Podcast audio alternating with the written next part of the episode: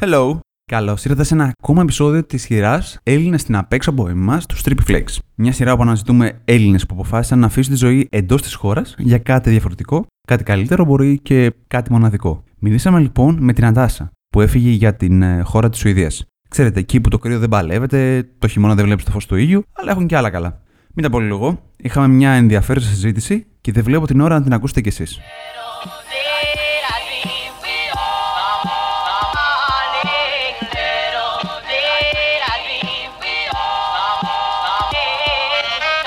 Ακούς τους Trip Flakes, ένα podcast ταξιδιωτικό, κινηματογραφικό, με δύο φίλους να μιλάνε για τις εμπειρίες που απέκτησαν με τον καιρό. Προσοχή, το επεισόδιο αυτό απευθύνεται σε όλους εσάς που έχετε μια λαχτάρα για έμπνευση στο νέο σας ταξίδι ή ακόμα και για μια πρόταση της επόμενης ταινίας που θα παίξει στην τηλεόραση του σπιτιού σας. Άλλωστε, έχετε κλείσει εισιτήριο. Στην πρώτη θέση.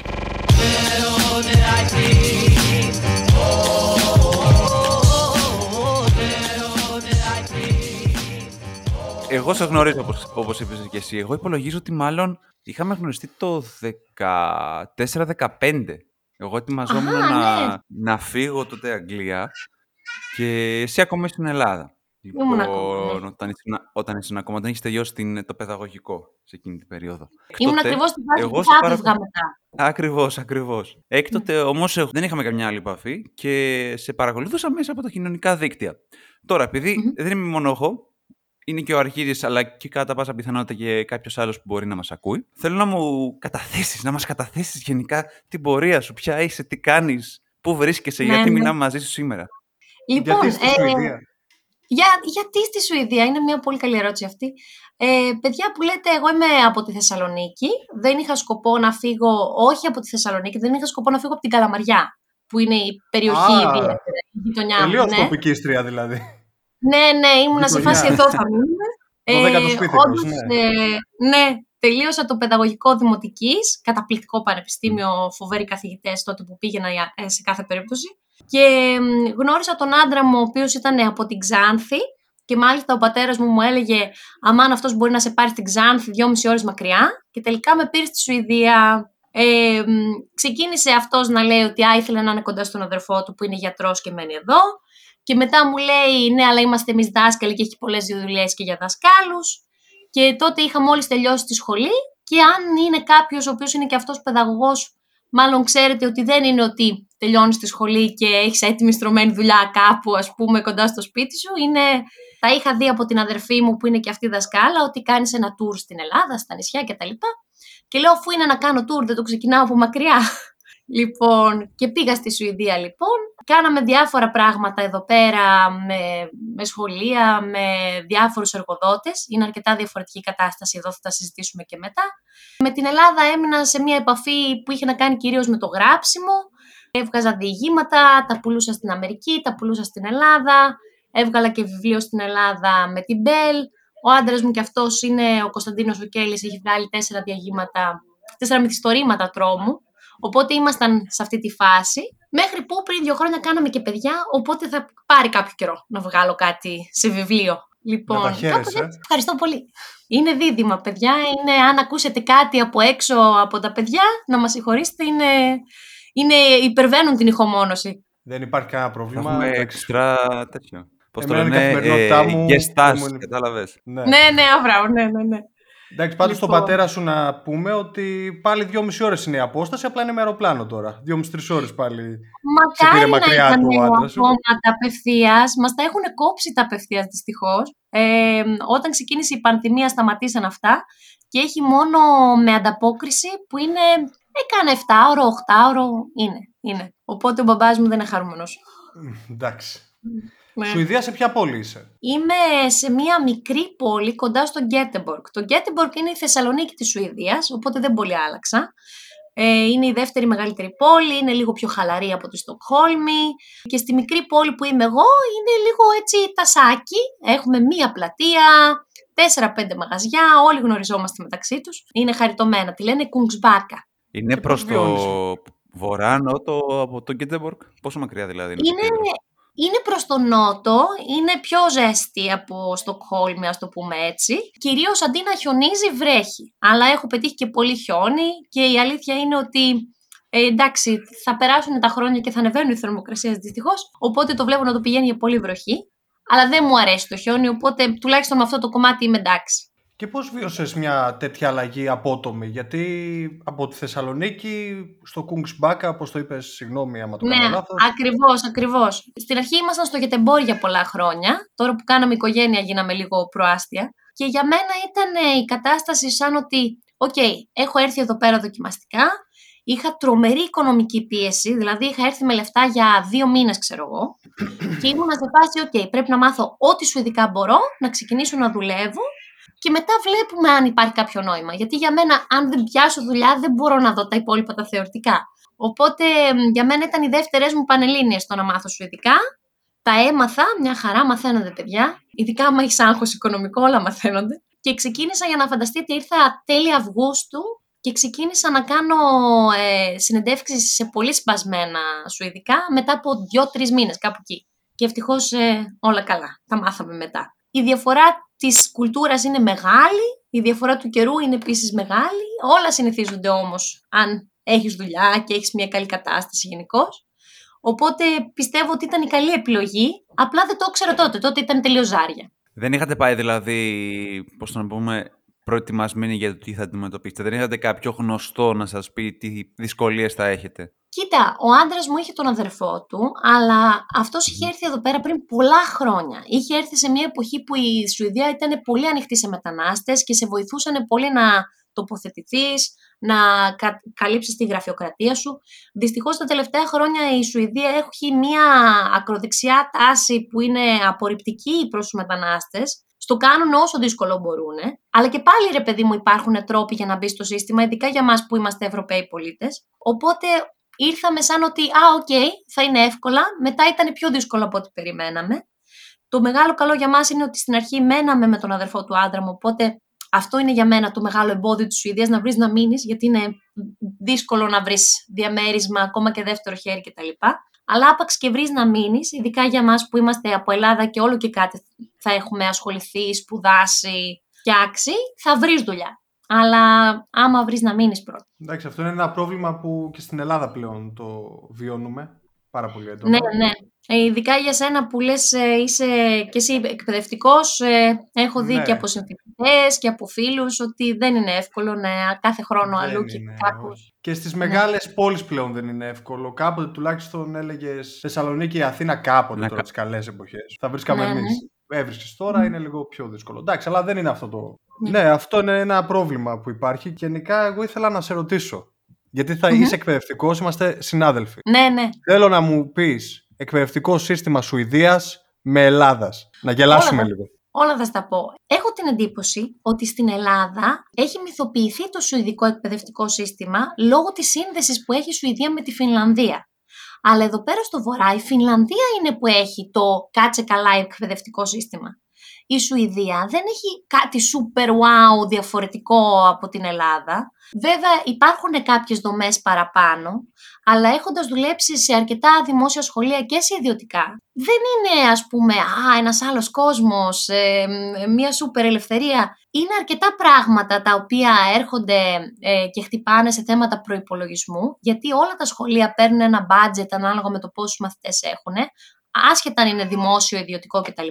Το οποίο budget αυτό ποτέ δεν φτάνει για όλους, ποτέ δεν φτάνει για τα παιδιά τα οποία χρειάζονται αυτό που λέμε accommodations, ε, που χρειάζονται τέλος πάντων κάποιο τύπου βοήθεια σε κάποια πράγματα. Αλλά ναι, και επίσης επειδή κιόλας δεν υπάρχει αυτό που έχουμε στην Ελλάδα, το κρατικό βιβλίο, ότι ας πούμε κάνουμε μαθηματικά πέμπτη όλο αυτό το βιβλίο.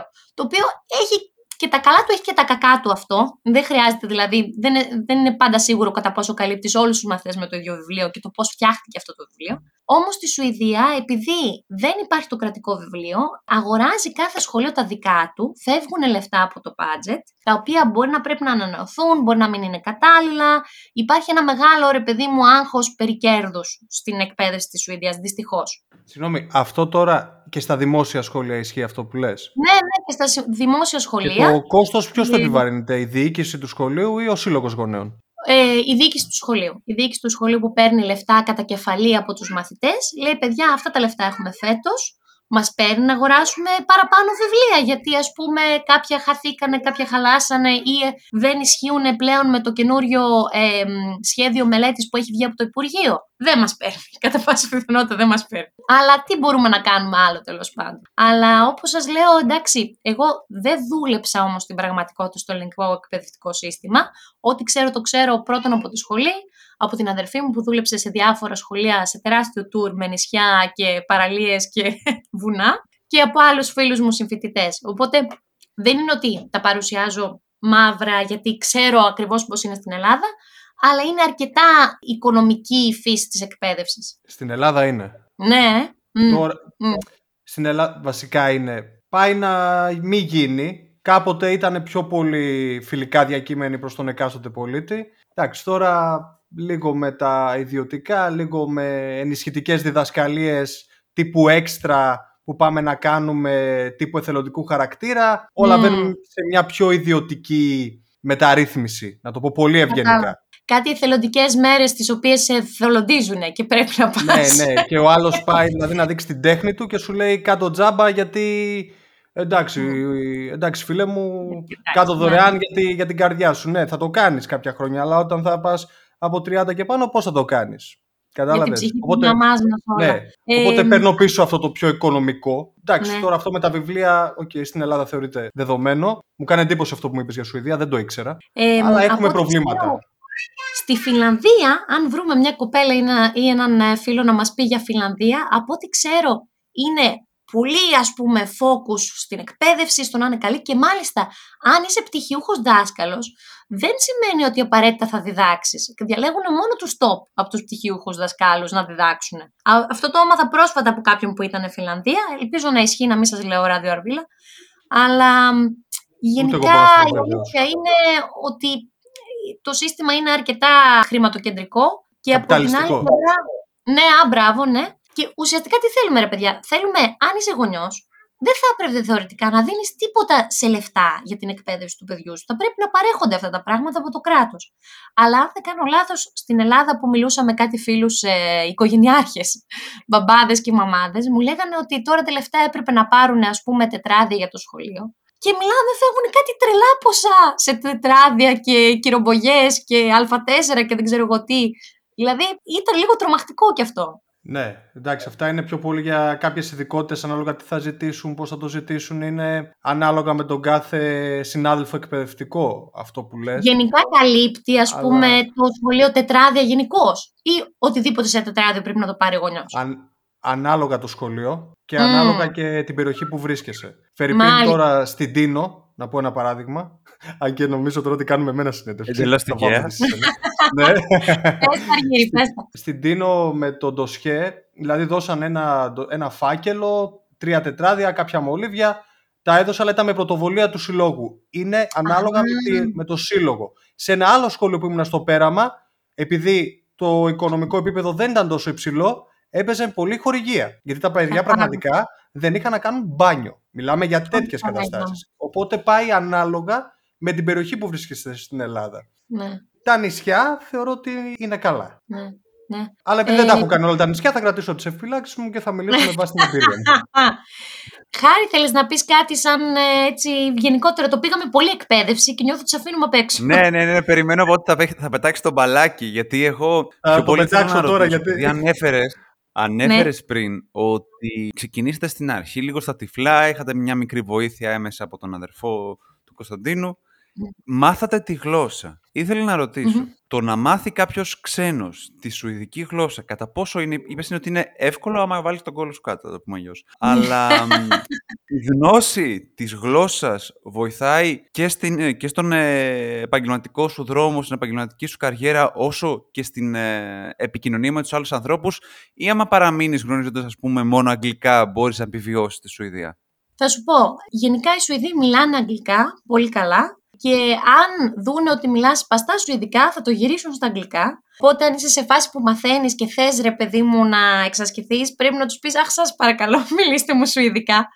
Οπότε αυτό από τη μία είναι καλό γιατί θεωρητικά υπάρχουν κάποιες θέσεις εργασίας για αγγλόφωνους ειδικά σε ε, τομείς τύπου πληροφορική, τέτοιου τύπου, με κομπιούτερ, με, με apps, με τέτοια πράγματα, σίγουρα θα βρεις κάτι στα αγγλικά που να είναι μόνο στα αγγλικά. Αλλά από εκεί και πέρα, αν είσαι σε κάποια, σε κλάδους τα οποία δεν είναι ας πούμε μεταφράσιμα, θα χρειαστείς τα σουηδικά και πιστεύω ότι θα σε βοηθήσει και γενικότερα να γνωρίσεις και ανθρώπους να κάνεις παρέα κτλ. Γιατί ναι, μεν μιλάνε αγγλικά, αλλά η μητρική είναι μητρική. Εμένα αυτό που με βοήθησε πάρα πολύ ήταν το Duolingo. Το έκανα όλη μέρα, όλη νύχτα. Έγραφα κιόλας ένα τετράδιο. Έγραφα, OK, τι θέλω να πω εγώ για τον εαυτό μου σε μια θεωρητική εκπαίδευση, ε, συνέντευξη. Θέλω να πω έτσι και έτσι και έτσι. Ωραία. Google Translate ε, και Άγιος ο Θεός και τα έλεγα, τα έλεγα, τα έλεγα καημένη, μετά τα άμαθα. Αλλά ναι, ε, πιστεύω ότι γίνεται όπως λες και εσύ άμα στρωθείς. Απλά ε, θεωρητικά έχουμε κι εμείς αυτά τα εργαλεία τα οποία δεν υπήρχαν παλιά. Δηλαδή Google Translate και Duolingo. Εμένα η γιαγιά μου ήταν μετανάστρια στη Γερμανία πολλά χρόνια και δεν έμαθε η γυναίκα πάρα πολλά πράγματα πέρα από τις εντολές που της δίναν στο εργοστάσιο για να φτιάξει, ξέρω εγώ, χύτρες ταχύτητος. Αλλά ναι, τουλάχιστον εμείς έχουμε κάποια μέσα παραπάνω. Νομίζω ότι τα σουηδικά επιβάλλεται να τα μάθεις. Από τη στιγμή που είσαι και δασκάλα. Νομίζω ότι δεν θα ε, μπορούσες να δουλέψεις. Για μένα ε, υπάρχουν και κάποια σχολεία τα οποία λειτουργούν στη χώρα, τα οποία είναι ναι μεν δημόσια από την άποψη ότι δεν πληρώνουν οι μαθητές, αλλά έχουν ιδιωτικό προφίλ, είναι οργανώσεις. Αυτά τα παράτυπα ας πούμε σχολεία που δεν υπάρχουν στην Ελλάδα, που έχουμε μόνο ή δημόσια ή ιδιωτικά, μπορούν να λειτουργήσουν σε μεγαλύτερο βαθμό στην αγγλική γλώσσα. Μέχρι μισό ας πούμε πρόγραμμα να γίνεται στα αγγλικά. Οπότε θεωρητικά μπορεί ένας δάσκαλος να βρει μια δουλειά μόνο στα αγγλικά. Απλά αυτά τα σχολεία είναι από τα πολλά σχολεία της Σουηδίας αρκετά λιγότερα με συγκεκριμένες θέσεις. Μπορείς και να βρεις πάντως δουλειά και στα αγγλικά. Ήθελα να πω ότι επίσης, επειδή στο προηγούμενο επεισόδιο εμείς είχαμε με τη Μαρία που μιλούσαμε για τη δανεια και λέγαμε για το κομμάτι της γλώσσας. Δεν θυμάμαι, Αργύρι δεν είχε αναφέρει η Μαρία ότι γνώριζε δανέζικα, σωστά; Όχι, όχι. Δεν το είχε αναφέρει και είχε πει ότι η δουλειά της την κάνει στα αγγλικά, έχει κάποια στιγμή στόχο να μάθει δανέζικα. Αυτό είχε πει. Ωραία. Ήθελα να ρωτήσω επίσης. Δεδομένου ότι πες στην αρχή κάποιος δεν γνωρίζει σουηδικά, η επικοινωνία με τους ντόπιους πώς είναι, γενικά οι ντόπιοι πώς είναι, είναι φιλικοί προς κόσμο που έρχεται απ' έξω ή που θέλει να μπει στις παρέες τους; Το προφίλ του μέσου Σουηδού, προφανώς και κάνω γενικεύσεις γιατί δεν μπορώ να μιλήσω για όλους ξεχωριστά, είναι πάνω κάτω ο πληθυσμός της Ελλάδας. Είναι, είναι υποκειμενική σου άποψη, ναι. Ναι, α, μπράβο. Ε, έχω γνωρίσει πολλούς η αλήθεια είναι, αλλά δεν τους έχω γνωρίσει και τα 10 εκατομμύρια που είναι. Λοιπόν, είναι ευγενικοί, είναι εξυπηρετικοί, προσπαθούν να σε βοηθήσουν με τα αγγλικά ή να μιλάνε απλούστερα σου ειδικά για να σε βοηθήσουν τέτοιου τύπου. Απλά σαν χαρακτήρες είναι δύσκολο να τους, ε, να τους ε, ανοίξεις, λίγο, είναι λίγο στα στρίδια δεν είναι ότι είναι κακοί άνθρωποι και μάλιστα και όλα στη Σουηδία πολύ συχνά όταν περπατάς έξω, ειδικά σε πιο μικρές περιοχές, συγχαιρετάει έξω ο κόσμος, σου λέει καλημέρα, γεια σας ας πούμε. Αλλά στην πραγματικότητα για να αναπτύξεις μια σχέση στην οποία να μπορείς να πιεις πέντε καφέδες με έναν άνθρωπο και να κάνετε παρέα, αν θες να το κάνεις αυτό με Σουηδό, θα υδρώσεις λίγο. Γιατί ε, οι περισσότεροι Σουηδοί έχουν τις παρέες τους από το σχολείο, τις παρέες τους από το πανεπιστήμιο, τις παρέες τους από τον υπηαγωγείο και δεν δεν πολύ κάνουν προσθήκες. Ε, ομάδα που κερδίζει δεν αλλάζει. Από εκεί και πέρα όμως, ε, γενικά ενδιαφέρονται οι περισσότεροι Σουηδοί για άλλες κουλτούρες. Απλά θα ακούσεις έτσι και χαριτωμένα στερεότυπα για μας ότι μάμα μίας, πάμε πιάτα, λίγο άμα ξανοιχτούν λένε λίγο τέτοια διάφορα. Ναι, ναι, ναι, ναι, ναι. Όλοι οι Σουηδοί έχουν πάει Ελλάδα τουλάχιστον δύο φορές, ξέρω εγώ Μύκονο, Κρήτη, κάτι τέτοια. Οπότε έχουν μια, μια σκέψη λίγο στρογγυλή ναι. για, για μας τους Έλληνες. Αλλά γενικά είναι καλή πάστα. Δηλαδή δεν είναι μια χώρα η οποία σε διώχνει από χίλιες μεριές. Αυτό που με ανησυχεί είναι ότι είχαμε μια πρόσφατη αλλαγή στην εξουσία η οποία πήγε ας πούμε για πρώτη φορά εδώ και πολλά χρόνια από σοσιαλιστική κυβέρνηση πάμε σε ένα σχηματισμό ε, ακροδεξιάς και δεξιάς η οποία δεν ξέρω αυτό τι λέει τελικά για τον κόσμο, πώς θα μου φέρονται σε λίγα χρόνια, μήπως να ξανθύνω το μαλλί, δεν ξέρω. δεν, δεν θα το πάει κιόλας. Δεν νομίζω λοιπόν. να, να παίζει αυτό κάποιο ρόλο. Μπορεί να το καλύψει. Να καλύψει ναι, να, να, να, πάρει λίγη προφορά, να βάλει και κανένα, κανένα φακό γαλάζιο μάτι. Τι προσέχεις; Ε, 1,65. Ε, βάλε και ένα δεκάποντο γιατί είναι ψηλή, είναι τερέκια. Ναι, ναι. Να σας πω ε, μια αστεία φάση από την πρώτη μου, μία από τις πρώτες μου συνεντεύξεις στα Σουηδικά. Οι Σουηδοί, ειδικά αυτοί που είναι από το βορρά, όταν εντυπωσιάζονται, κάνουν ένα πράγμα σαν ρουφάνε κατά μέσα αέρα. Το οποίο εγώ δεν το ήξερα, δηλαδή ποιος το ξέρει αυτό το πράγμα; Και έκανα συνέντευξη με μια κυρία η οποία ήταν και αρκετά προχωρημένης ηλικίας. Πρέπει να ήταν καμιά 67 η κυρία αυτή και δεν ήθελε να συνταξιοδοτηθεί, ρε παιδί μου, μπορούσε να συνταξιοδοτηθεί. Η οποία έκανε συνέχεια, εντυπωσιαζόταν με αυτά που της έλεγα και έκανε συνέχεια ρουφούσε κατά μέσα και λέω πω, θα μου μείνει στον τόπο αυτή. θα λιποθυμήσει μέχρι το τέλος της συνέντευξης και δεν θα προλάβω να υπογράψω. Ένα γιατρό. ναι, κανονικά. Ναι. Και εγώ ξέρεις γιατί το ρωτάμε αυτό, αυτό που ρώτησε ο Χάρης. Ναι. Ξέρ, ας το δούμε και εμείς λίγο στερεοτυπικά, τώρα μας λες ότι δεν ισχύει πολύ. Πολύ ηλικιωμένοι ας πούμε, ξέρω εγώ από άτομο που είναι μισός Σουηδός και Έλληνας, δεν είναι τόσο εξοικειωμένοι τύπου με τα εγγόνια όπως εδώ στην Ελλάδα, θα το προσέξω, Ναι. θα το κάνω. Το βλέπουν μια στο τόσο λένε και άντε να στείλουν ταχυδρομικά κάνα 20 ευρώ. Τώρα σου λέω Ισχύει. τι μου έχει πει αυτός. Ισχύει. Ισχύει 100% ε, επειδή Ίσως έχω γι' αυτό δουλέψει- αυτή να μην ήθελε να συνταξιοδοτηθεί. Συγγνώμη που σε διέκοψα. Μπορεί και αυτό, μπορεί και αυτό. Μπορεί να μην ήθελε να τις φορτώνουν τα παιδιά κάποιες και λίγο. Επειδή έχω δουλέψει σε πολλά σχολεία και όταν ξεκίνησα μάλιστα να δουλεύω, δούλευα σε νηπιαγωγεία μέχρι να μάθω καλά τα σουηδικά. Έχω δει πολύ έτσι λίγο την οικογενειακή τους κατάσταση πάνω κάτω, ρε παιδί μου, ξανά γενικεύομαι. Αλλά οι γιαγιάδες και οι παππούδες εδώ πέρα είναι λίγο σε φάση, κάνουν τα δικά τους, πάνε Μαγιόρκα, πάνε για, ξέρω εγώ, δεκαπενθήμερο γκολφ, κάνουν τη ζωάρα τους κανονικά.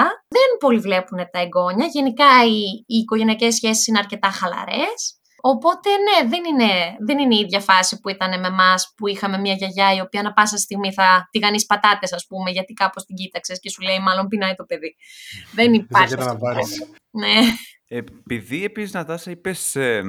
επειδή είχα τα πιάσει πριν από λίγο και λέγα την εκπαίδευση στην Σουηδία με την εκπαίδευση στην Ελλάδα σε σύγκριση. Τι Ναι. άλλο προσφέρει η Σουηδία περισσότερο από την, Ε- από την Ελλάδα; Ξέρουμε, η Ελλάδα προσφέρει ήλιο, καλό φαΐ, θάλασσα και μπουρουμπουρου. Στη Σουηδία τι παραπάνω προσφέρεται; Σε καταλαβαίνω. Ειδικά σε κάποιους τομείς, η Σουηδία παρέχει επαγγελματική σταθερότητα. Δηλαδή, αν είσαι σε ιατρικά επαγγέλματα ή σε εκπα- επαγγέλματα εκπαίδευσης ή ακόμη και σε αυτά που έχουν να κάνουν τώρα με apps, εφαρμογές κτλ. Είσαι εξασφαλισμένος. Ακόμα και να έχεις ε, συμβόλαια του τύπου ενός χρόνου, αυτά θα συνεχίσουν να ανανεώνονται, θα βρεις κάπου αλλού και είσαι σίγουρος ότι έχεις δουλειά. Αυτό είναι για μένα το νούμερο ένα και ένας από τους βασικούς λόγους που έμεινα εδώ. Πέραν της ε, επαγγελματικής σταθερότητας, ε, η Σουηδία προσφέρει μια γενικότερη σταθερότητα. Δηλαδή, σας μίλησα πριν για τις εκλογές. Έχει πόσο καιρό που δεν έχουμε κυβέρνηση. Δεν κουνιέται φίλο. Μια χαρά, κανονικά. Η Σουηδία είναι λες και την τρέχεις με PDF. Δηλαδή, και να μην έχει κυβέρνηση, πάει η χώρα κανονικά. Οι δομές της είναι ε, ούτως ή άλλως τοποθετημένες αρκετά σε περιφέρειες, σε πόλεις. Οπότε, ακόμα και ο κεντρικός άξονας να λείπει, να μην ε, υπάρχει κυβέρνηση αυτή τη στιγμή, κουνιέται μια χαρά. Δηλαδή, έχεις μια αίσθηση ότι τα πράγματα θα βγει ο ήλιος και αύριο, ακόμα και αν δεν βγει και χιονίζει, θα βγει ο ήλιος και αύριο, κάπως έτσι. Άρα δεν είναι τόσο. Εδώ στην Ελλάδα, ας πούμε, θεωρώ γενικά ότι είναι λίγο αθηνοκεντρική χώρα. Όλα δηλαδή γυρίζουν πλέον γύρω από την πρωτεύουσα. Ναι, Δηλαδή, ναι. εδώ στη Σουηδία δηλαδή είναι το άκρος αντίθετο. Ναι, ναι. Έχω τις Φερρυπίνες. απόψεις μου γι' αυτό τα Θεσσαλονίκια. Α μην τις αναλύσουμε τώρα. Άστο όχι, το. όχι, εντάξει, εντάξει. Ε, Αγαπάμε. Αγαπάμε Αθήνα. Έχουμε πάει πολλές φορές. Δεν είπα ότι δεν είναι. όχι, όχι. Άλλο το ένα, άλλο το άλλο. Δεν λέω εγώ Ναι. προς Θεού. Δεν λέω κάτι για την Αθήνα. Ότι Θέλω, γυρνάνε τα θέλω να πω πράγματα, ρε παιδί μου, καταλαβαίνω, ναι, από την πρωτεύουσα. Ότι δεν Ισχύει. γυρνάνε όλα γύρω από τη Στοκόλμη. Να, Φε- Φερρυπίν, εσείς τώρα πήγατε στην πόλη που δεν θυμάμαι το όνομά της που είναι έξω από τον Γκέντεμπορκ. Ναι, άγιας σου. Ε, ναι. Στο προσφέρει αυτό. Και όχι επειδή είστε δάσκαλοι. ναι, ναι, Γενικά θα έτσι μπορούσε. είναι. Και ένας γιατρός θα μπορούσε να πάει να φανταστώ εκεί πέρα. Είναι ή αλήθεια, στην είναι Ουψάλα ή στο Βάκχιο που έχει στη Σουηδία, ξέρω εγώ. Και μάλιστα, αν είναι παιδιά τα οποία ενδιαφέρονται να έρθουν προς Σουηδία, θα σας πρότεινα να μην πάτε στο Κόλμη από την άποψη του ότι εκεί πέρα είναι ακόμα πιο δύσκολο να βρεις να μείνεις και είναι έτσι πολύ πυκνοδιακητημένοι και λίγο έτσι στην μπουκα όλοι. Υπάρχουν και δουλειές και μέρη να μείνεις πολύ πιο φτηνά από τη Στοκχόλμη. Τα νίκια στη Στοκχόλμη είναι δύσκολα και τα διαμερίσματα είναι δύσκολα. Αν βρείτε στη Στοκχόλμη, μια χαρά θα περάσετε, είναι και μεγάλη πόλη. Απλά νομίζω ότι είναι λίγο πιο εύκολο να βρεις σε μικρότερες πόλεις του τύπου Γετεμπόρι, Μάλμε, διάφορες άλλες πόλεις. Εμείς στο Χόλμη λατρέψαμε, ερωτευτήκαμε. Ναι, Εγώ προσωπικά, επειδή την επισκέφτηκα, έπαθα σοκ με την ομορφιά της. Αλλά λογικά είναι αλλιώς να μένεις Σοκ. και, αλλιώς να μένεις και αλλιώς να τη βλέπεις. Σοκ. έχω πάει, αλλά όχι για πάρα πολύ καιρό. Κάτι διακοπές, κάτι τριήμερα, ξέρω εγώ. Ωραία είναι, απλά επειδή ήξερα το Γετεμπόρι πώ είναι, δεν μου έκανε α, σόνι και τεράστια διαφορά. Είναι μια χαρά πόλη, ωραία μουσεία έχει, ωραία κουλτούρα έχει. είναι και αυτό το ευχάριστο και με τη Στοκχόλμη και με το, με το Γετεμπόρι και με το Μάλμε ακόμα, με πολλές πόλεις της Σουηδίας που είναι μεγάλες, που είναι αυτό το melting pot, είναι πολλές κουλτούρες μαζί, δεν είναι ας πούμε ένα πράγμα όλοι. Να σας πω ότι είχε έρθει πριν λίγες μέρες ο αδερφός μου πρώτη φορά στη Σουηδία, χρυσό τον έχω κάνει να έχει έρθει, λοιπόν, και μου λέει είναι όλοι, είναι πολύ ωραίοι, είναι ωραίος λαός, αλλά είναι όλοι λίγο σαν συγγενείς. δηλαδή μοιάζουν μεταξύ τους αρκετά. Προφανώς αυτό έχει να κάνει και με το δικό μας το μάτι και την υποκειμενική μας ας πούμε άποψη ότι όλοι οι άνθρωποι με ξανθιά, ξανθά μαλλιά, γαλανά μάτια κάπως λίγο φέρνουν ο ένας τον άλλον. Αλλά εγώ προσωπικά νιώθω μεγαλύτερη ασφάλεια όταν είμαι σε ένα μέρος που είμαστε όλοι από κάπου, από κάπου αλλού. Από ποια άποψη; από την άποψη του ότι και εγώ είμαι από κάπου αλλού. Ακόμα και στην Ελλάδα, όταν ήμουν, επειδή με λένε Παυλίτσεβιτς στο επίθετο, πάντα είχα ας πούμε ερωτήσεις του από πού είστε κτλ. Οπότε νιώθω ότι αν είμαστε λίγο μπερδεμένοι, ε, κανείς δεν νιώθει απ' έξω. Και κατά πάση πιθανότητα έχεις να κάνεις με κόσμο ο οποίος δείχνει μεγάλη ανοχή ή έχει συνηθίσει να είναι με κόσμο που είναι διαφορετικός. Οπότε για μένα, ό,τι καλύτερο είναι να είμαι σε σχολεία τα οποία είναι τελείως by the way Τώρα έχω ας πούμε μαθητές από Ινδίες, από Γαλλίες, από Παγκλαντές, από, από, από, Νιώθω πολύ ευχάριστα με αυτά. Ναι. Πολυπολιτισμός. Ναι, ναι, μ' αρέσει αυτό. Τώρα αυτό τον καιρό δουλεύω σε ένα ιδιωτικό σχολείο, το οποίο είναι ιδιωτικό σχολείο με αγγλικό, αγγλικό προφίλ. Οπότε είναι πολλοί άνθρωποι οι οποίοι έχουν έρθει εδώ πέρα για κάποια χρόνια για τη δουλειά τους και διστέλνουν τα παιδιά τους σε κάτι το οποίο θα μιλάνε αγγλικά αρκετά. Οπότε είμαστε τελείως bear the way. Μια ανάμειξη, ωραία. Αφού είστε ναι τόσο by the way που λες, κοινότητα Ελλήνων παίζει εκεί πέρα που είστε; Λοιπόν, έχει μια μεγάλη ελληνική κοινότητα, η οποία για μένα και για περισσότερο κόσμο ο οποίος είναι πάνω κάτω στην ηλικία μας, ε, ξέρω εγώ, late 20s, 30s κτλ, λειτουργεί κυρίως ιντερνετικά. Δηλαδή, υπάρχει κοινότητα στο facebook, μπορείς να πας πίσω να δεις ερωτήσεις, να ψάξεις γνώμη, να αναρτήσεις μια ερώτηση, αλλά νομίζω ότι ο περισσότερος κόσμος της ηλικίας μας δεν θα πάει όντως στην κοινότητα να πιει καφέ. Υπάρχει ένα μέρος στο οποίο όντως μαζεύονται, αλλά νομίζω ότι ο κόσμος εκεί πέρα είναι κυρίως μεγαλύτερης ηλικίας που έχει αρκετές δεκαετίες πια μετράει στη Σουηδία. Έχει τύχει πάντως λόγω του ότι υπάρχει αυτό το φόρουμ της ελληνικής κοινότητας να πάρω βοήθεια και εγώ και άλλος κόσμος που είναι εδώ πέρα στη Σουηδία. Οπότε είναι καλό που υπάρχει. Αλλά δεν νομίζω ότι ας πούμε ο μέσος 30 ε, χρονών που θα έρθει στη Σουηδία θα πει να πάμε να κάνουμε ελληνική βραδιά στην ελληνική κοινότητα, να ακούσουμε λίγο μπουζούκι, να, να, να. Νομίζω ότι θέλει να μείνεις κάποια χρόνια εδώ και να σου λείψει λίγο το ούζο με ζεδάκι για να πας, ας πούμε, να, να πηγαίνεις εκεί πέρα συχνά. Και άμα θες να ακούσει Μητροπάνο, ακούσεις και σπίτι σου. Ναι, μπράβο, ναι. Πιο πολύ ήταν αυτή η ερώτηση για το άμα είχατε την τάση γενικά, άμα προσπαθούσατε να κρατάτε επαφή με την Ελλάδα γενικά ή με ό,τι θύμιζε Ελλάδα. Γιατί επίσης ανέφερες κιόλας για το βιβλίο σου, γιατί ήταν η επόμενη ερώτηση κανονικά, για το πώς ναι. κρατάτε σύνδεση με τη χώρα. Γιατί έχω, έχω παρακολουθήσει ότι το προσπαθείς κάπως, παρόλο που είσαι πάνω, να έχεις μια ναι, ναι, ναι. Κοίταξε να δεις, ε, για μένα, εγώ κάθε φορά που μου ζητάει κάποιος βοήθεια σε σχέση με «Α, Νατάσα, θέλω να έρθω στην ε, Σουηδία και δεν ξέρω», προσωπικά θα σκιστώ όσο γίνεται, γιατί θα ήθελα να το έχει κάνει κάποιος και για μένα αυτό όταν ψαχνόμουν. Οπότε έχω πολύ κόσμο τον οποίο το γνώρισα από το facebook επειδή κάτι έγραψε στο Έλληνες στη Σουηδία ή στο Έλληνες στο Γετεμπόρι και του είπα να, να σου στείλω προσωπικό μήνυμα, να σου πω ό,τι μπορώ να σε βοηθήσω. Στο σπίτι μου δεν μπορώ να σε φέρω να μείνεις, είμαστε ούτως ή άλλως σφιχτά όλοι μαζί με τα δίδυμα. Οπότε προσπαθώ να δείξω μια, ένα πατριωτισμό, ας πούμε, που δεν είναι ακριβώς. Είναι πιο πολύ ουμανισμός, ότι να, να βοηθήσουμε όλοι μεταξύ μας. Ναι, αλληλεγγύη ακριβώς. Γιατί ξέρω ότι δεν είναι εύκολη η ταυτότητα του μετανάστη, ειδικά ας πούμε σήμερα που τα πράγματα λίγο σφίγγουν ιδεολογικά. Για μένα η μεγαλύτερη μου επαφή με την Ελλάδα είναι όντως το γράψιμο και γι' αυτό μου λείπει αυτά τα χρόνια τα οποία είναι αρκετά φοκουσαρισμένα σε μωρά και παιδιά και νηπιαγωγία και τέτοια. Ο κόσμος στην Ελλάδα διαβάζει πολύ, διαβάζει και τρόμο, διαβάζει και weird που γράψα εγώ, που ποιος γράφει weird τώρα στην Ελλάδα και όλα το βιβλίο μου είναι με ένα ζευγάρι ε, γυναικών, η μία είναι σε αμαξίδα, δηλαδή έγραψα πολύ νης πράγμα, αλλά και πάλι είχε πολύ κόσμο που το διάβασε, γιατί ίσως βγήκε από μεγάλο εκδοτικό, παίζει να με ξέρουν από καμιά ενθολογία, αλλά όλοι αυτοί μου λένε Α, τι καλά, ναι, να ξαναγράψεις. Και εγώ λέω: Δεν ξέρω. Αν έρθει να μου κρατήσει τα παιδιά καμιά ώρα, μπορεί κάτι να κάνω. ναι, αλλά είναι ευχάριστο να υπάρχει κάτι δημιουργικό που σε συνδέει με τη χώρα σου. Και εμένα μου λείπουν πολλά πράγματα. Κυρίως μου λείπει προφανώς η οικογένειά μου, η δική μου κτλ. Αλλά μου λείπει και γενικότερα αυτό, αυτή η αίσθηση της χαλαρής συνάντησης που κάνουμε στην Ελλάδα, ότι αν ήμασταν για κάποιο λόγο αυτό που κάνουμε τώρα, το βλέπω εγώ λίγο σαν καφέ, θα μπορούσαμε να το κάνουμε θεωρητικά. Στη Σουηδία είναι πολύ δύσκολο να τους βγάλεις έξω. Πρέπει να σχεδιάσεις να τον άλλο να βγεις τουλάχιστον δύο εβδομάδες πριν. Δεν υπάρχει αυτό το αυθόρμητο. Εμένα η καλύτερη μου φίλη εδώ πέρα είναι από την Κωνσταντίνα. Γιατί η Κωνσταντίνα είναι λίγο σαν εμάς, έλα πάμε να βγούμε έξω, δεν είναι λίγο, δεν είναι βορράς ας πούμε. Έχει άλλη νοοτροπία. Ναι, έχουν μια νοοτροπία η οποία μοιάζει αρκετά με την ελληνική. Οπότε δεν είναι τυχαίο ότι κυρίως οι παρέ που έχω κάνει είναι multiculti όλες. Δεν είναι ότι δεν τους θέλω, αλλά είναι δύσκολο να τους βγάλω έξω. Δηλαδή. Εντάξει, δεν ναι, κολλάς. Δεν είναι, δεν κακό. Ναι, ναι, ναι. Μπορεί βέβαια να είναι καλή για να φέρει τις ισορροπίες. Έτσι, να έχει έναν ε, Σουηδό, την Πορτορικανή, ένα Βραζιλιάνο και ένα Γερμανό. Θα ήταν καλό για ισορροπίες. Ναι, Άστο, ναι. Ναι. Κατεβαίνετε Ελλάδα, εσείς. Κατεβαίνετε συχνά. Ε, πηγαίνουμε σίγουρα τα καλοκαίρια. Παλιότερα πηγαίνουμε και άλλη, πηγαίναμε και άλλη μία φορά μέσα στο χρόνο. Απλά τώρα επειδή έχουμε τα παιδιά ε, είναι άλλα logistics του τύπου να μην ταλαιπωρηθούν τόσες ώρες κτλ. Πιστεύω όταν θα είναι πιο μεγάλοι, πάντα θα, θα πηγαίνουμε δύο φορές το χρόνο. Μία, ας πούμε, Χριστούγεννα, μία καλοκαίρι, κάπως έτσι. Αγοράκια είναι ε, και τα δύο. Ναι, είναι αγοράκια, είναι δύο χρονών και τεσσάρων μηνών. Είναι υπερβολικά γρήγοροι, τρέχουν ο καθένας σε άλλη κατεύθυνση, οπότε καλή τύχη. Ναι, και ήταν και μεγάλη έκπληξη που σκάσανε δίδυμα.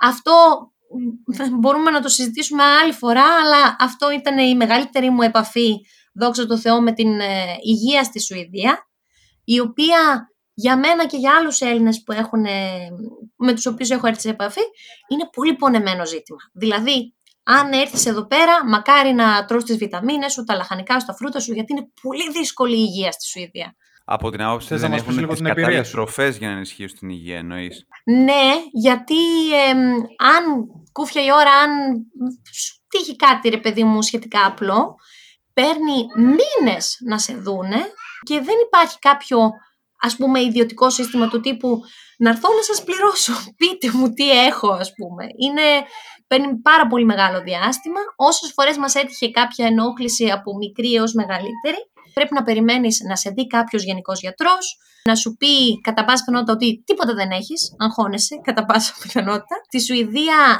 δεν γράφουν αντιβιωτικά με τίποτα, γιατί θεωρούν ότι και ισχύει ότι δεν είναι καλό για το νερό και τον ε, υδρόβιο, ε, για, την, για την υδρόβια ζωή. Ναι, OK. Okay. Παρ' όλα αυτά, όταν εγώ είχα ιγμορίτιδα και θα μου σπάγε το κεφάλι, μου λέει ο γιατρός: Όχι, όχι, δεν γράφουμε αντιβιωτικά. Θα σου περάσει κάποια στιγμή. Και είναι λίγο σε φάση όταν είσαι στην ανάγκη, είναι λίγο δύσκολα αυτά. Έτοιμη να σκάσεις. Με ομοιοπαθητική. ναι, α, μπράβο, ναι, είναι σε φάση. Ναι... Σήκω και πάτα το. Σκέψου, σκέψου χαρούμενες σκέψεις είναι η Σκέψου άσχετα πράγματα. Ποιος, ποια εκμορίτιδα, δε. Ναι, ναι, μπράβο, ναι, ναι. Έλα μωρέ, δεν σε φοβάμαι εσένα. Είσαι σκληρό καρύδι, σε λέω για τρόπο. Κοπανά το κεφάλι στον τοίχο, ρε, για να, για να μην το σκέφτεσαι.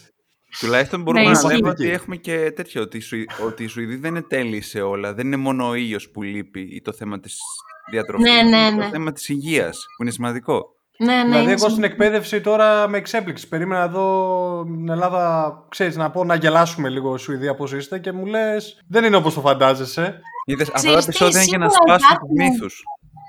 Ναι, Σπάμε και εμείς τα στερεότυπα. Δηλαδή, τώρα εγώ έσπασα ένα χοντρό στερεότυπο που είχα. Ναι, ναι, ναι. Σε αυτό το κομμάτι, ναι. έτσι. Για τα άλλα κάτι ήξερα. Εντάξει. Το καταλαβαίνω, το καταλαβαίνω. Μπορεί βέβαια να υπάρχουν κάποια πράγματα τα οποία εγώ λόγω χρόνου τα παίρνω δεδομένα τα οποία δεν είναι καθόλου δεδομένα στην Ελλάδα. Ας πούμε, σε αυτό το σχολείο που δουλεύω, αν, υπάρχει, αν υπάρχουν δάσκαλοι οι οποίοι είναι άρρωστοι, καλούμαστε να καλύψουμε τις ώρες τους. OK, okay, δεκτό, δεκτό. Αλλά αν μέσα σε μια εβδομάδα σε βάλουν να καλύψεις πάνω από τρεις ώρες, έχεις δικαίωμα για υπερωρία. Αυτό ισχύει στην Ελλάδα. Παίζει κάτι τέτοιο. Όχι. Να, ας πούμε, αυτό είναι κάτι το οποίο εγώ με αυτό έχω, ας πούμε, έχω μεγαλώσει. Η απάντηση της Ελλάδας σε αυτό ξέρεις ποια είναι; Ναι. Φιλότιμο. Αυτή είναι η απάντηση. Ναι, ναι. Α, αυτά. Ναι. Λόγω του ίσως του πώς έχουμε συνηθίσει να μας ε, πατάνε το λαιμό στην Ελλάδα, θεωρούμαστε τόπερ γάτες εδώ πέρα. Είναι όλοι σε φάση να πάρουμε έναν Έλληνα.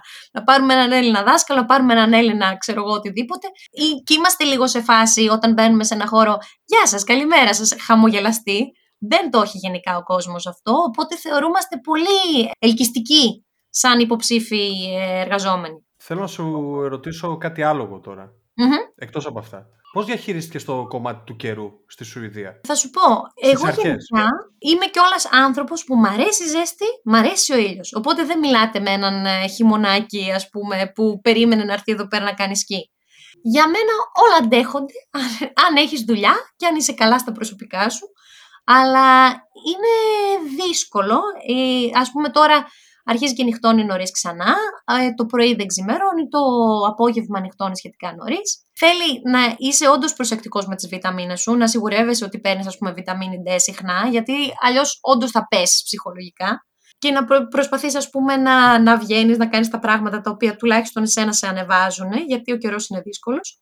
Από εκεί και πέρα, όταν ήρθα στη Σουηδία και έζησα τόσο το κρύο, ήμουνα μπαμπουλωμένη ας πούμε σαν κρεμμύδι. Αλλά παγώναν τα βλέφαρά μου.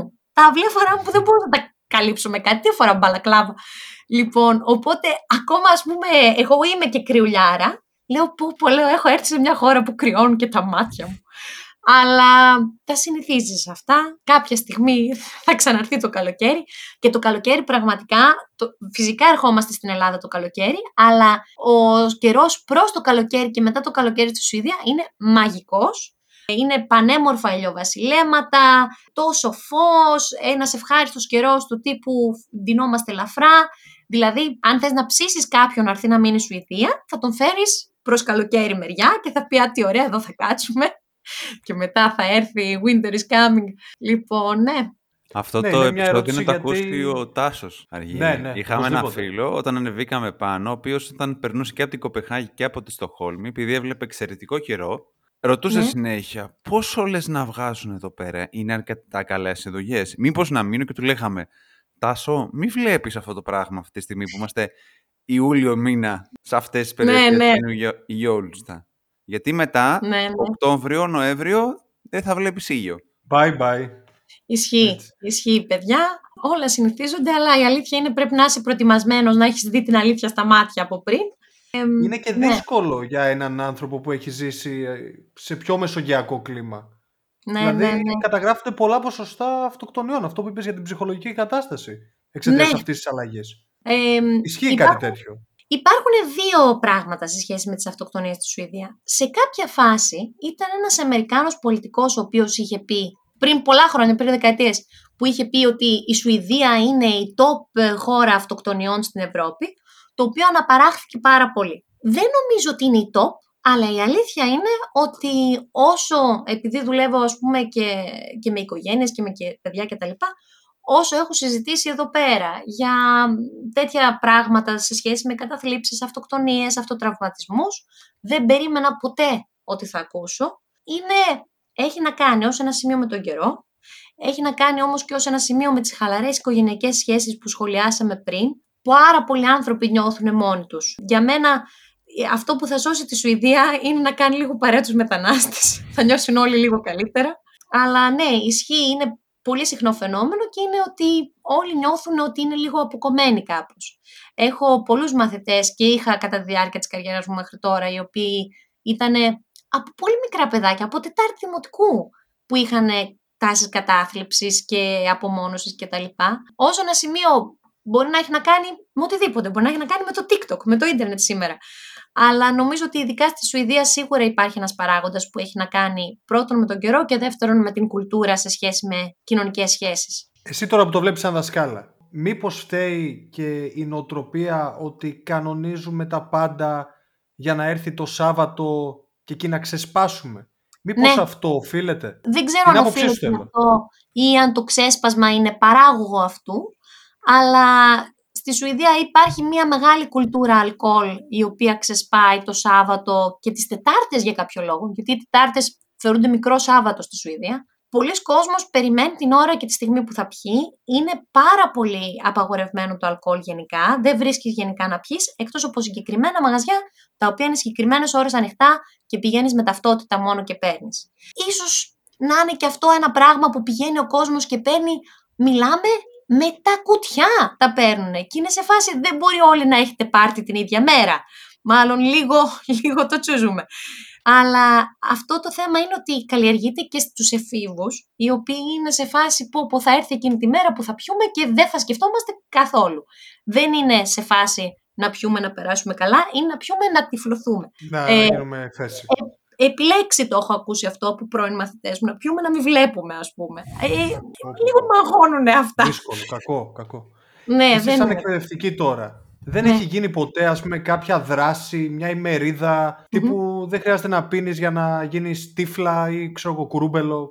Το Προφανώς ίδιο δεν το, το λέτε έτσι. σύστημα που πουλάει το αλκοόλ κάνει διαφημίσεις κατά του αλκοόλ. Γιατί πουλάει το αλκοόλ όχι σαν, σαν κερδοσκοπικός οργανισμός, ρε παιδί μου, το πουλάει σαν ότι εντάξει πρέπει να, πρέπει να πιούμε και κάποια στιγμή, θα το πουλήσουμε σε αυτές τις τιμές και αυτές οι τιμές θα είναι, δεν κάνουν ποτέ εκπτώσεις και τέτοια στο αλκοόλ για να μην βρει ευκαιρία ο άλλος να αγοράσει. Και κάνουν καμπάνιες του τύπου το καλύτερο που μπορείς να κάνεις για έναν έφηβο είναι να του πεις όχι, που δείχνει ας πούμε παιδιά τα οποία παρακαλάνε τον μπαμπά τους, την αδερφή τους να τους πάρει αλκοόλ από το ε, μαγαζί που το πουλάει και του λένε όχι και εκείνος τρελαίνεται, αλλά τουλάχιστον δεν πίνει.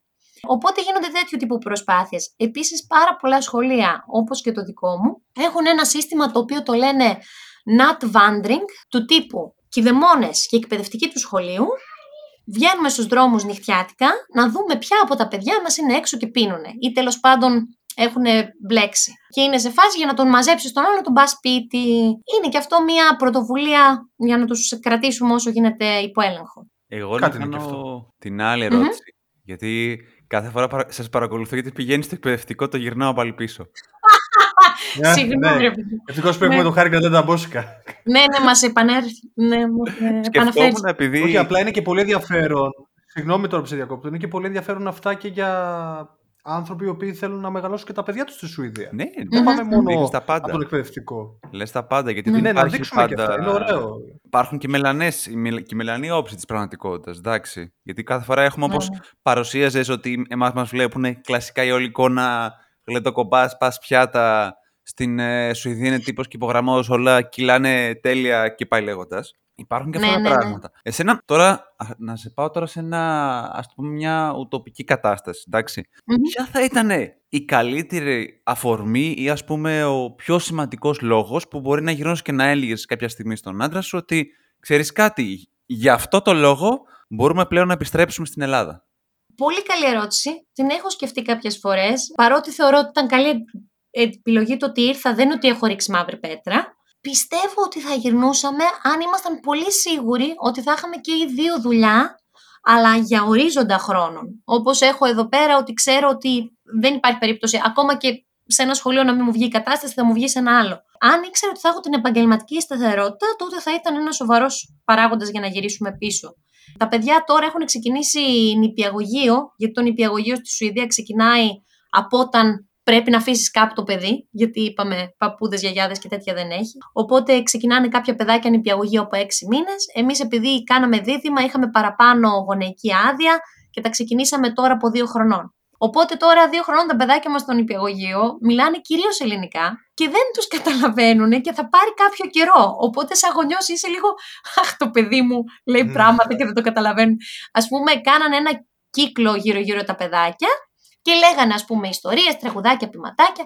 Τα δικά μας τα παιδιά λέει «Θέλω να σας πω ένα τραγούδι παιδιά», λέει ο δικός μας. Τα υπόλοιπα παιδάκια λένε τι λέει αυτό, δεν το καταλαβαίνουν. Και είμαι εγώ, αχ Χριστέ μου. Οπότε σίγουρα ρε παιδί μου σαν γονιός θέλεις όσο γίνεται τα παιδιά σου να είναι σε μια εύκολη κατάσταση. Εδώ πέρα, σαν μετανάστες δεύτερης γενιάς, δεν θα είναι σε εύκολη κατάσταση. Τουλάχιστον σκεφτόμαστε, λίγο πήραν τα, μα- τα μάτια και τα μαλλιά τα σωστά και είναι λίγο ανοιχτόχρωμοι, ξέρεις, ανοιχτά κοστάνα μαλλιά, πράσινα μάτια. λίγο δεν θα, δεν θα πολυφαίνονται. Αλλά μ, και εδώ πέρα που είμαστε είναι πολύ σουηδική περιοχή. Μακάρι να, να πάει καλά το πράγμα και να είναι εντάξει, αλλά είναι πάντα είσαι διαφορετικός, είσαι othered με κάποιο τρόπο. Οπότε αν υπήρχε περίπτωση να γυρίσουμε θα σκεφτόμασταν και το πώς θα άλλαζε αυτό τη ζωή των παιδιών από μια άποψη. Δεν σας κάνουν να νιώθετε οικειότητα δηλαδή. Είμαστε, είμαστε απαλού, δηλαδή κάποιες φορές έχει τύχει στη Σουηδία να είμαι σε ένα μέρος στο οποίο δεν έχω πολύ ξαναπάει και να λέω είμαι τόσο μακριά από οτιδήποτε γνώριζα μέχρι κάποια ηλικία και εδώ πέρα δεν με ξέρει και κανείς.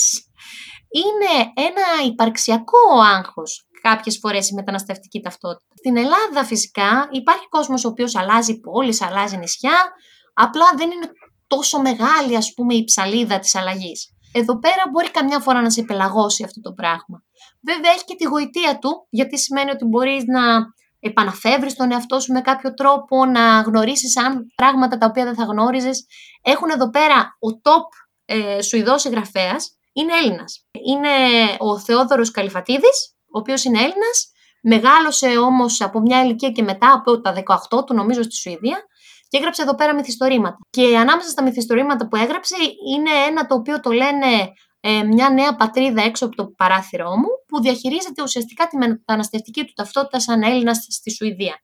Και πραγματικά αυτό είναι, είναι ξαφνικά γίνεται μια νέα πατρίδα. Είναι περίπλοκη σχέση, δεν είναι ακριβώς η μαμά σου, δεν είναι ακριβώς η πατρίδα σου, αλλά γίνεται ένα σπίτι κάπως. Εν ολίγης, αν κάποιος Έλληνας έρχονταν που όπως έχεις πει έχουν έρθει και σου πούνε θέλω να ανέβω Σουηδία για δουλειά ή για, ακόμα και για σπουδές, τι θα ναι. του λέγει. Αν θέλει να ξεκινήσει για σπουδές, είναι λίγο πιο εύκολα τα πράγματα γιατί θα σε βοηθήσει το πανεπιστήμιο σε σχέση με τη γραφειοκρατία. Να πάρεις αυτό που λέμε προσωπικό αριθμό, τον οποίο τον χρειάζεσαι για πάρα πολλά πράγματα, για τραπεζικό λογαριασμό κτλ.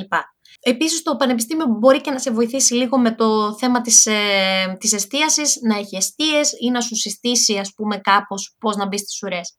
Αν έρθεις κατευθείαν για δουλειά, θα πρέπει να είσαι σίγουρος ότι έχεις κάπου να μείνεις, γιατί η δουλειά θα χρειαστεί μια διεύθυνση, η τράπεζα θα χρειαστεί μια διεύθυνση.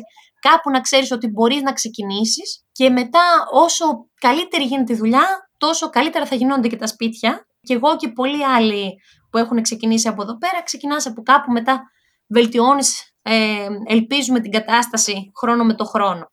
Οπότε γίνεται, όλα γίνονται και για δουλειά και για σπουδές. Απλά ίσως τις σπουδές είσαι λίγο στην αγκάλια του πανεπιστημίου κάπου στην αρχή. Εγώ θα κάνω ένα, πώς το λένε, έναν επίλογο για να κάνουμε ένα wrap-up και να σταματήσω το record και να συνεχίσουμε τη συζήτηση off the record.